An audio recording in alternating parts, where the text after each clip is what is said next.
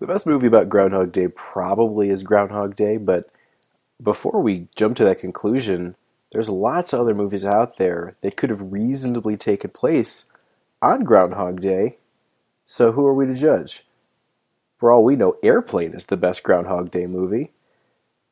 I don't know why Kareem Abdul-Jabbar is flying a plane in February, but I don't know why he's flying a plane at all. Hammers and homers and hammers and homers and hammers and homers and hammers.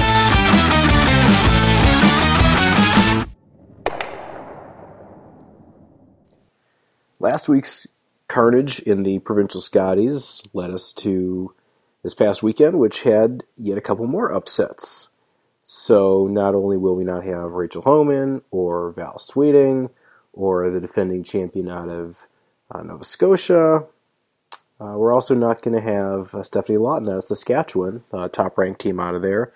And instead, uh, we're going to have Jolene Campbell, which was the fifth ranked Saski team, we're also not going to have Heather Strong out of Newfoundland, who won the Hot Shots competition, sort of the, the individual skills competition. Uh, in fairness, her team kind of had uh, sort of, it was fragmented, and I don't think they were favored to win, but that's just another face that's not going to be there. Um, we did get repeat champions out of Northwest Territories and New Brunswick. Uh, they're not really contenders, anyways, but basically, after all is said and done, the field is set for the Scotties, and we're going to have four skips out of 14 teams uh, back in Ottawa. So a lot of new faces, but man, it is not a good year to be a favorite.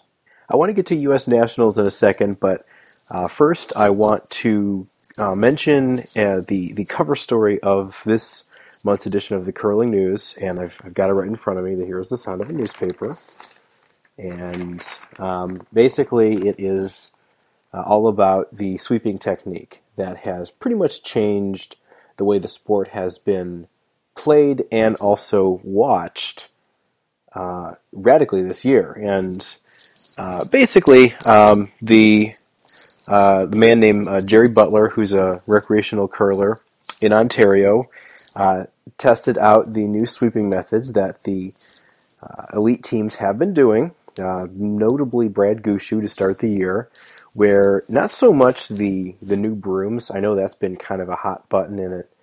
Um, you know, it's gone all the way to the World Curling Federation having to make a decision, and then you know, New York Times, Stephen Colbert. It's it's it's really been, I think, the red herring of of this whole discussion. It really is um, appears to be the direction at which you sweep. the The fabric is is another component, but it really is directional. Um, what the specific type of motion is is called snowplow sweeping, which is basically when you're moving the brush uh, up and down parallel to the direction of the rock. That's usually been a, a no-no, but they've they've since lifted that and they've allowed you to uh, snowplow sweep, and uh, so this guy basically did it in a rec- recreational game, and he said it had a profound impact depending on the way you swept. It would either uh, have a very strong effect on keeping the rock straight, and even falling back, or do it a different way and the rock curls more, which is just it's the antithesis of how we've all learned how to sweep. It's when we've gone you know, side to side, go perpendicular to the uh, trajectory of the stone. We we're doing different things to the stone, and so I guess that really does. I'm not gonna. I, I wish I could answer it here in the uh, few minutes I have, but you know, it's it it really is a crossroads in the in the sport where do we want sweeping to have its maximum effect and make more shots and also appear to be, I guess, less energy exerted for the team? Or do we want to go back and see both players sweep side to side, put the maximum effort in, and go back to the way it was, where if you threw wide, there's nothing you can do? I don't know. I'm I'm kind of torn both ways. I, I like seeing shots made, but you know, watching watching these these great teams just people yelling their lungs out, and one guy is just walking down the stone doing nothing. Man, I I'm torn.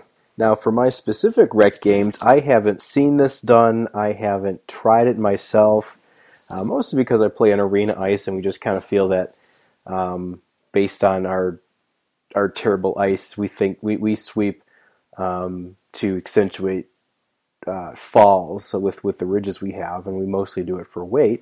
However, um, you know, once I get onto good ice, I, I would be willing to try it. But they, then again, I go to a bonspiel, and you don't want to miss a shot by doing something weird. But you know, this is kind of what I've always thought about this whole controversy: is let's get some data out there. Let's ha- let's have people throw consistent stones, and let's try different sweeping techniques and see what actually does. Put it out there, and you know, um, Jerry Butler's got anecdotal evidence here that the snowplow sweeping really does have the most maximum effect.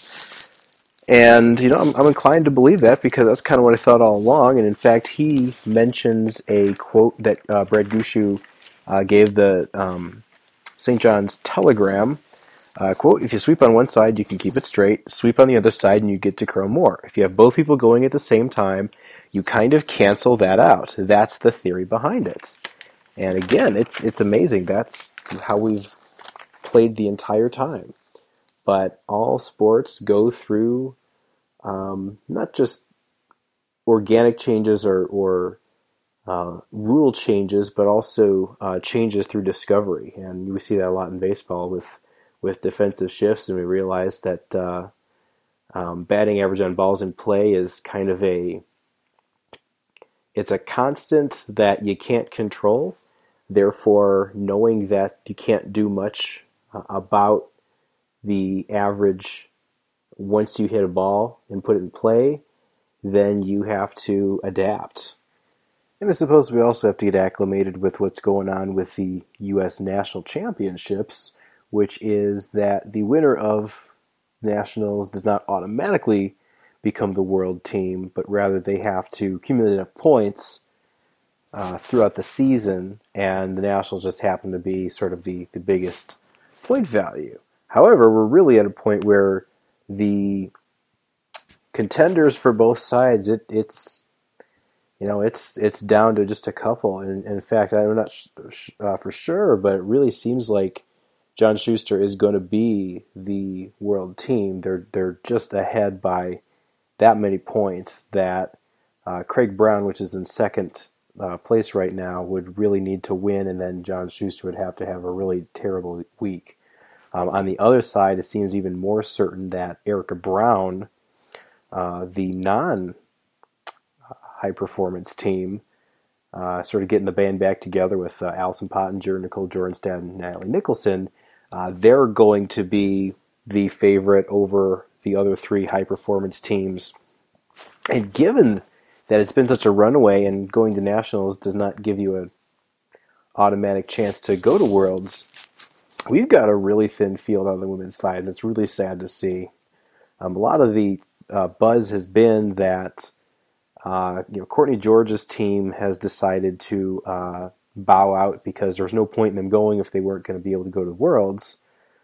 Um, and Debbie McCormick's not there, Patty Lank's not there, Alex Carlson, just a lot of a lot of famous, uh, notable names are missing. So instead of a field of ten, we had a field of seven and it really feels like the, the, the four that are going to make the playoffs are there's Erica Brown, and then you got Jamie Sinclair, Nina Roth, and then Cory Christensen, the the junior team, and then you have uh, three other contenders. If any of them make the playoffs, it'll be a, a really good story for them. But ultimately, it's it's going to be futile in terms of uh, making the worlds.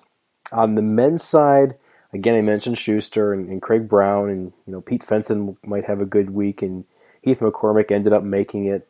So you never know about those teams or, or, or Brady Clark. Uh, so I think there's a little bit more uh, uncertainty in terms of the middle of the pack, but um, you know it's nationals. It, it's it's something I like watching. The production value uh, for an internet broadcast is pretty good. TS, TESN will broadcast it online and so that that again that starts uh, February sixth at 4:30 p.m. Eastern.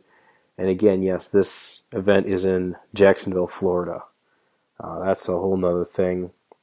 I hope it goes well, but obviously, my main concern is going to be quality of the ice down there in Florida. You know, it's it's not going to be warm; it's going to be humid, and those kind of weather factors can sometimes make the ice poor, which will level the playing field, which might end up in some some odd results. But I'm nonetheless looking forward to it. It's still kind of an annual tradition that uh, I think we all down here like paying attention to. Not unlike the annual tradition of complaining that the Yankees got everyone every offseason. And MLB Trade Rumors had a chart uh, w- uh, with the uh, breakdown per team of how much guaranteed money they've given out to free agents this year. And the only team yet to sign someone to a major league deal is the New York Yankees. Every other team ponied up money for at least one player. Uh, the Cubs spent the most, followed by the Tigers and Giants, all at uh, north of $250 million total. But here we are. Finally caught up to them. They spent as much on free agents as you and me combined, and your total times my total, and your total to my total's power. It's all equal. Now, obviously, they didn't just stand pat. You know, they traded for Aroldis Chapman, they traded for Starlin Castro. They made some moves, but they pretty much ran out of budget to get those $20 million players. You know, they're stuck with A Rod and Sabathia, uh, Jacoby Ellsbury, Brian McCann. Think Carlos Beltran, I believe, still exists in some human form. But man, really, even though they've got the top payroll, we're talking about how screwed they are that Greg Bird is out for the season. And I had to look up to see what position Greg Bird played, and it just confirmed my suspicion. He plays bird base. So that pretty much means that Mark Teixeira and Alex Rodriguez I guess, maybe split the time at first base, which I'm extremely excited for a $42 million platoon at first base. But my only concern is that we could possibly make it a little more expensive. Um, for example, just have them uh, show all the at bats during Super Bowl uh, commercial time. Um, you could take the at bats and basically just build the stadium into outer space. That should be expensive enough. Um, just a little more to put it over the top. Let's contract all of the concession stands to Trader Joe's. And I don't know. Um, new hats. New hats are a little bit of money. Next week on Homers and Hammers, we'll probably do another episode